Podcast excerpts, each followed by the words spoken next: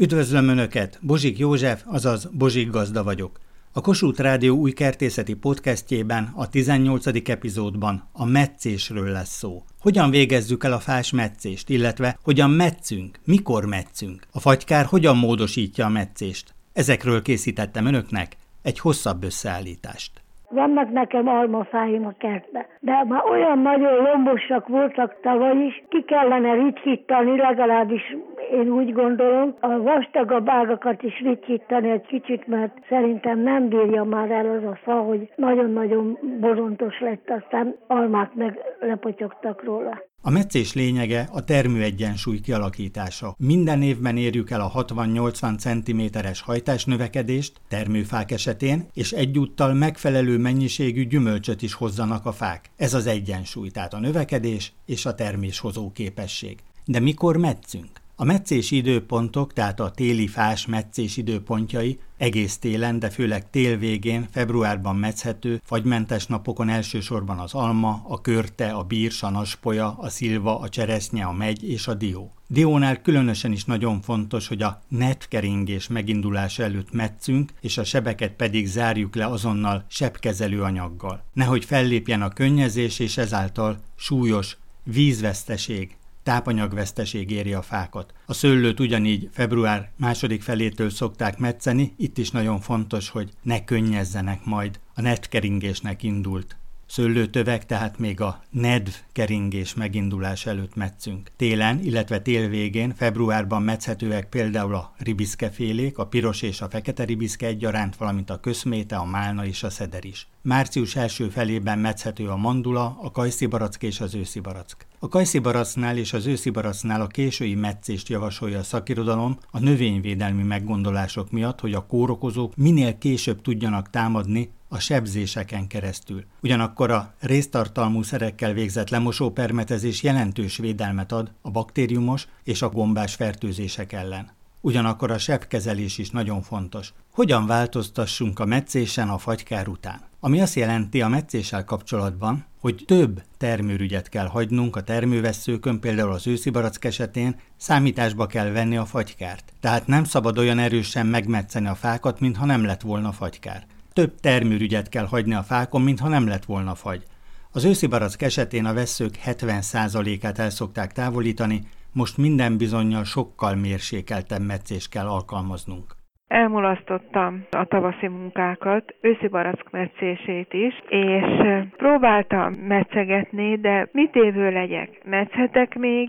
Egy kisvárról van Így szó. Van. Bálint László kertjében beszélgetünk erről. Így van, itt az egyik oldalra törő ága így nagyon-nagyon belendült a tavaly, és ez nagyon erőteljes, de a másik oldal az meg elég kis csámpás maradt, tehát ezzel kéne valamit kezdenünk, hogy olyan legyen majd a koronája is, meg a termése is, hogy szép őszi barackok legyenek majd rajta. De a fa az... Annyit hagyd szabadjon mondanom, hogy Csorbai Ferenc tanár úr, akitől tanulhattam a gyümölcs termesztést, egyik csoportvezető tanárunk volt, Szita István mellett. Ő mindig azt tanította, hogy három-négy éves koráig nem szabad gyümölcsöt hagyni az ilyen kis őszi barack fákon, mert akkor soha nem lesz belőle igazi termőfa. Tehát az első három-négy évben meg kell alapozni azt a növekedést, hogy utána a fa 30 éven keresztül elbírja akár az 50-60 kiló gyümölcsöt, vagy akár az egymázsát is. Dr. Timon Béla professzor úr, az őszibarasz termesztés nemzetközileg elismert mestere, ő is tanácsolta korábban a hajnaltáj műsorát, és professzor úr végigvezette a fásmetszéstől kezdve egészen augusztus végéig, szeptember elejéig az úgymond vegetációs, vagy más szóval zöld meccés fogásait is. Ezt talán a szőlőhöz tudnám leginkább hasonlítani, és legtöbb kedves hallgatónk a szőlőtermesztésből ismeri ezeket a zöld munkálatokat, mesterfogásokat. Tehát itt önnél is, Bálint László hobbi kertész kertjében is, a fásmetszéssel most elkezdjük, de akkor végig kellene vinni egészen szeptemberig a meccési munkálatokat, hogy szépen kialakítsuk a koronát. Jó, kezdjük el. Csak abban segítsenek nekem, hogy egy ilyen kis csemeténél melyik az az első pont, amit észre kell venni? Alapvető tanítás, hogy a csonthiasok rügye csak egy évig él. Amelyik rügy nem hajt ki, az lepottyan, és akkor felkopaszodik. Itt nagyon fontos az alakító meccésnél, hogy olyan erősen metszük, és nagyon jó a növekedése, 60-80 cm-es ceruzavastagságú növekedése van, tehát ez az ideális, hogy úgy vágjuk vissza körülbelül az egyharmadára felére a veszőket, hogy valamennyi kihajtson, és akkor majd ezeken a kihajtó veszőkön a kisúj hajtásokat halborda szerűen kellene kialakítani. Tehát amelyik ég felé tör, azokat könyörtelenül eltávolítjuk, tehát amikor már egy-két centis a kishajtás, már akkor ki lehet pattintani, és akkor ez egy ilyen energiatakarékos meccés. Nem kell megvárni, amíg rossz irányban ő sokáig, és utána levágni, hanem már rögtön ki lehet pattintani. És akkor így ezeket a zöld munkálatokat kell folyamatosan elvégezni, hogy nagyon szép kehely vagy katlan koronát alakítsunk ki, tehát hogy jól átjárja a fény, itt sudárt nem szabad hagyni, azt ki kell venni, négy oldalvezért hagyunk, és akkor ezen hagyjuk majd az elágazódásokat. De nézzük melyik legyen az ág, amiket először kiemelünk, mert ugye itt bal oldalra tör ez a nagy és erőteljes tavalyi hajtás, a jobb oldalon meg nagyon kis satnyák. Igen, én azt gondolom, hogy ebből meg lehetne oldani a négy oldalágat, egészen középre tart, és egy magasságban legyen mind a négy, uh-huh. tehát mhm. oda kellene akkor hát. vágni. Alsó állásűrügyeket. Emellett döntenék. Jó. És akkor ugye Ebben a, a magasságot kell végigvinni. Ez az ág van itt. Igen. Ő, és akkor itt, hát ez lesz az a... Igen. És ez akkor erre kellene alapozni. Szintén, vagy ezt vágjuk vissza? Az ezt kis... vágjuk vissza tőből. Persze ugye ezt nehéz kedves hallgatóinknak ezt közvetíteni, mert ugye nem látjuk, és ilyenkor egy kép többet mondana, mint ezer szó. Olyan pici ez a fa még, hogy igazán szinte fáj a szívem, Őszi barasznál alapszabály, hogy kb. 70%-át el kell távolítani a koronának, de hát ugye a növekedési erejétől is függ, illetve a termőhelytől, mert Szatymaz térségében egészen másként kell metszeni az őszi barackot, ott a szálveszős meccés dívik, mint mondjuk Török Bálint érd térségében pedig a váltócsapos meccés, az ősi tradicionális meccés a meghatározó. Ez a növekedési erejétől is függ, illetve alanytól, hogy milyen alanyom van. Ezen még rajta van a kis jelcímke, és látjuk, hogy vadőszi barack alanyom van. Nagyon jól választott, mert itt Dunakeszin beszélgetünk, könnyű, laza homoktalajon növekszik ez a kisfa, és itt a vadőszi barack az irányadó ugyanúgy, mint Szatymaz térségében, vagy szoktak még a vadőszi barack mellett mandula barackalanyt is használni, ezzel szemben Török Bálint érd térségében keserű mandula alanyra szemzik az őszi barackfajtákat, mert ott azon az alanyon jobban díszlik. Akkor ez a meccés, ez most milyen meccés, amit ezen végrehajtottunk? Ez most még koronalakító, koronalakító. meccés, mert még kicsi a fa. És akkor meglátjuk a növekedés erétől függően, hogy itt a szelveszős meccést bírja majd a fa vagy sem. Idén még érdemes rajta a virágokat lesodorni, ugye, hogy ne hozzon termést, hogy kicsit Igen. erősödjön a gyökérzet, erősödjön a fa Igen. lombozat. Köszönöm szépen Bozsi Gazda, hogy segít a fakorona kialakításával. Tanáraink mindig azt tanították, hogy jól meg kell fontolni, hogy hol vágunk a metszőolóval, fűrészsel, mert aztán visszaragasztani nem lehet. Így van, úgyhogy ne hagyjunk kabátakasztót. Mindig a... síkban vágjuk így, le. Igen, síkban, és a lehetőség szerint úgy, hogy ne repedjen. Én úgy szoktam csinálni, hogy először föntről vágom, és akkor itt alulról vágok egy kis részt, hogy ha levágom, akkor ne repedjen, mert általában az szokott lenni, hogy bereped. A héjával magával rántja. Igen, de így nem. Igen, milyen szép lett. Én nekem milyen zöld festéken van, olajfesték, amivel sebeket így kezelni szoktam. Tehát egy nagyobb ágot vágott le, Csizmadia nem Gábor. Jól vágta le. Nem, nem jól vágta nem le? Jól vágta Miért? Le, mert ez az ág pont az ember fejét szétveri. Ezt onnan többől kell kivágni. Olyan baleset veszélyes, ha az ember megy a kertbe, nem fölfele néz, hanem a lába elé, aztán mindig a fejével fönnakad a fágakba. Ez örök probléma a családban. Ugye bukós is. A... Akkor bekoppanna. Na de mondjuk tényleg, ahogy kedves feleségem mondja, hogy ez egy alacsonyabb rész, hogy hova lehetne. Hát van itt több elágazódás, Ő azt mondja, hogy tőből ki kéne vágni az egész. De Gábor nem támogatja, ugye? Nem, én... Szita István tanár úr mindig mondta, hogy két kertész hogy lehet örökre összeveszíteni egymással, ugyanahoz a fához kell odaállítani, hogy metszék meg, mert az biztos, hogy nem fognak megegyezni. Igen, hárman elkezdtek egy tőt metszeni, egy szőlőtöt, és mind a hárman mást akartak. Erre mondta a sógorom, vasutas, vasutas hogy akkor most már én is tudok szőlőt metszeni. Például egy sárga barackot, azt én legfeljebb ritkítom. Én a szőlőt azt váltómetszéssel csinálom mindig. Ez letermett már. Nem nőtt ki teljesen a következő, úgyhogy most én ezt kétene vagyok így levágni, és ez pedig egy ilyen két szemesre, kivágom a, ugye a tavalyi letermettet. Azt többből le kell vágni, igen, igen, és akkor itt vannak ezek a itt ebből lesz jövőre a termő. Két rügyes csapokra Igen, vágta. és akkor ez pedig egy kicsikét hosszabban. Így kell a termőalapokat Na. kialakítani. Előhozott a kamrából egy nyesedék zúzót. Igen, ezt a szőlő venyigét ezzel a géppel megdaráljuk, amiből kiváló komposzt lesz, így két lehetődünk egy csapásra. És akkor indulhat az úzás. Alá tett egy vödröt.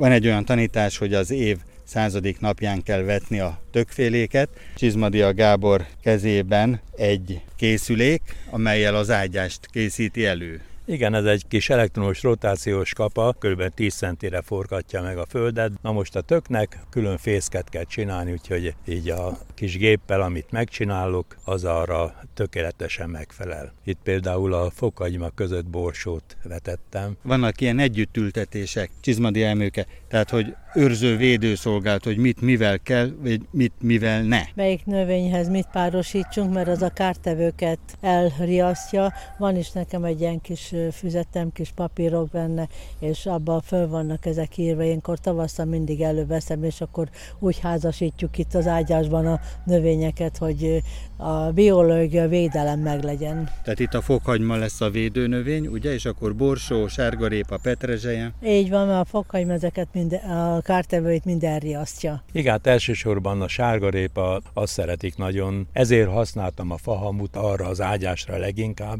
ahova a sárgarépát vetettem el. Beléptünk a teknős nyári birodalmába, Méri Miklós és Valovics Viktória kertjében, és mielőtt bekapcsoltam volna a készüléket, mondta Miklós, hogy ez a fához feltétlenül jöjjünk ide, mert ez szilvafa, de nem akármilyen. Sárga a termése, olyan cseresznye megy méretű, tehát nem túl nagy. A magja egyértelműen szilvára utal, meg az íze is viszont sárga a termése. Ez a cseresznye szilva, tehát a leírásból is érdekes, hogy a néplélek jól azonosította, uh-huh. hogy cseresznye szilva, Mirabolán szilvának is mondják, és azt sejtem, hogy ugye akkor önök vettek egy fát, amely lehet, hogy szilvafa volt, vagy kajszifa, és, és ennek az alanya... Nőhetett meg, mert elpusztult az eredeti fa, és ő nőtt, hagytuk, nem tudom, hogy mit kellene vele csinálni. Rendszabályozás nyilván igényelne valamennyit, termése fogyasztható, aki szereti, és minden esetre árnyat ad itt a kertben. De inkább bokor, mint fa. Örülök, hogy árnyék van itt, valami árnyékot ad a hátsó kertben, de azt hiszem, hogy jobb lenne egy fa.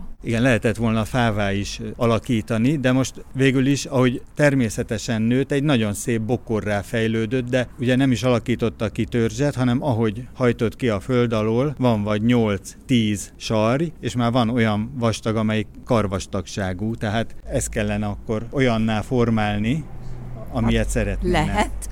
Igen, ha bár most egy picit el vagyunk késve velem már olyan értelemben, hogy ugye több év elmúlt már. Ha egyet hagytunk volna meg, akkor egy nagy fává is lehetett volna nevelni, mint ahogy a szilvafákat nevelik, tehát a cseresznye szilva az is egy fajta kör, illetve érdekes, hogy a japán szilva egy másik fajta kör, a házi szilva az, amit Európában ismerünk, az az legelterjedtebb, és azt szerettek volna, egy szép kék szilván. Igen. Hát itt a közepén látszik, ez kipusztult. Az az azt már ki lehetne vágni. Hát tehát ki lehetne, csak nem lehet hozzáférni, vagy nagyon nehéz. Szinte tüskék vannak itt a, az ágakon, úgyhogy nehéz hozzáférni, és ahelyett nőtt ez a sokák, ami Igen. azért kellemetlen, mert nagy helyet foglal, viszont árnyékot azért kevesebbet ad, mint egy lombkorona. Igen, meg lehetne ritkítani, vágni, tehát a nem kívánatos, vékonyabb sarjakat el lehetne vágni tőből, vagy akár ki is lehetne csákányozni óvatosan, hogy éppen, hogy csak a föld alól vegyük ki, és akkor a legerősebb két-három ágat kellene meghagyni, azt felnyírni, hogy legyen törzse, és akkor utána egy szép lombkorona lenne, és akkor, ha árnyékvetőnek akarjuk, mert uh-huh ahogy Miklós az előbb elmondta, hogy nagyon szép aranysárga szilvákat terem. Nem tudom, hogy a konyha művészetben ön mennyire használja fel befőtnek vagy lekvárna. Semennyire. Nem Frissen megesz. Ja, nem, hiszem. nem szeretem egyáltalán. Ja, ezért mondta férje, hogy aki szereti. Igen.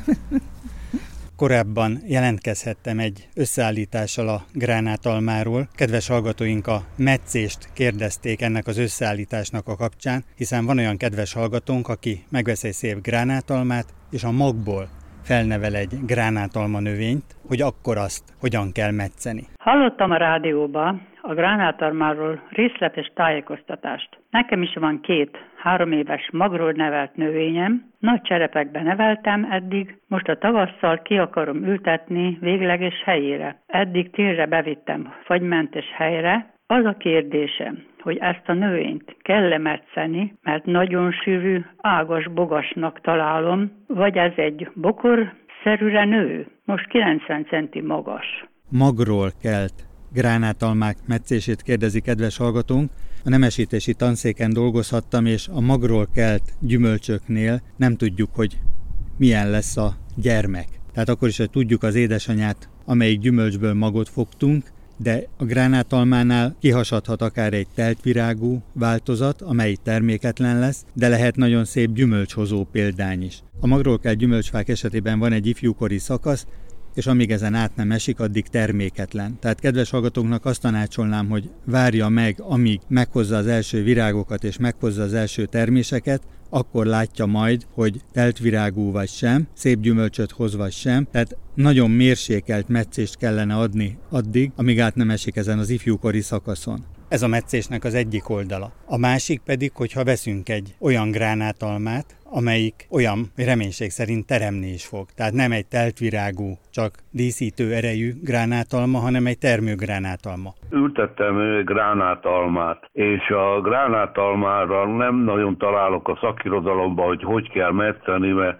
a katalógusában csak egy ilyen 50-60 cent is van, de most nekem ez már két-két és fél méter magas, három-négy darab gránátalma volt rajta, hogy kell-e metteni, és hogyha igen, akkor hogy? A szakirodalom azt javasolja az első három-négy évben alakító meccéssel formáljuk. Itt is ugye elhatározás kérdése, hogy kedves hallgatónk, bokorrá szeretné-e növeszteni a fát, vagy pedig kis fácskává alakítja, ennek megfelelően kellene akkor kialakítani. Alapvető szabály, hogy minden befelé növőt vágjunk ki, a gránátalma délszaki növény szereti a fényt, jól átjárja a fény az egész koronát, és a koronában kialakulnak a virágrügyek, úgymond differenciálódnak, és akkor rendszeresen és bőven terem. Hát reménykedünk benne, hogy ilyet vettünk. Pajtás Ferenc, hobbi kertész. Ugye bár ez mondjuk, ahogy még látjuk, ez ugye ez egy bokor, ugye, és még szeretnék vele várni egy pár évet, hogy megerősödjön, ahogy megnézzük, fának szeretném átnevelni, ugye. Nem bokornak akarom nevelni, hanem fának majd. Most három szép nagy vonulat van, ami akár egy ilyen háromágú fa is lehet belőle. Akár hogyha egy fügefára gondolunk, akkor is, mert Surányi Dezső tanár úr tanította mindig, hogy mintha esze lenne annak a növénynek. Jakab János vagyok, azt szeretném megkérdezni, hogy fügét mikor szabad metszeni, ha kell, vagy visszavágni, mert már karvastagságúak és két méter magasak. Korábban Surányi Dezsővel, címzetes egyetemi tanárral beszélgettünk a füge metszéséről. Tanár úr akkor a nyárvégi ritkító meccést javasolta elsősorban egy kényszerű ifító meccés után, hiszen viharkár érte az adott fügefát.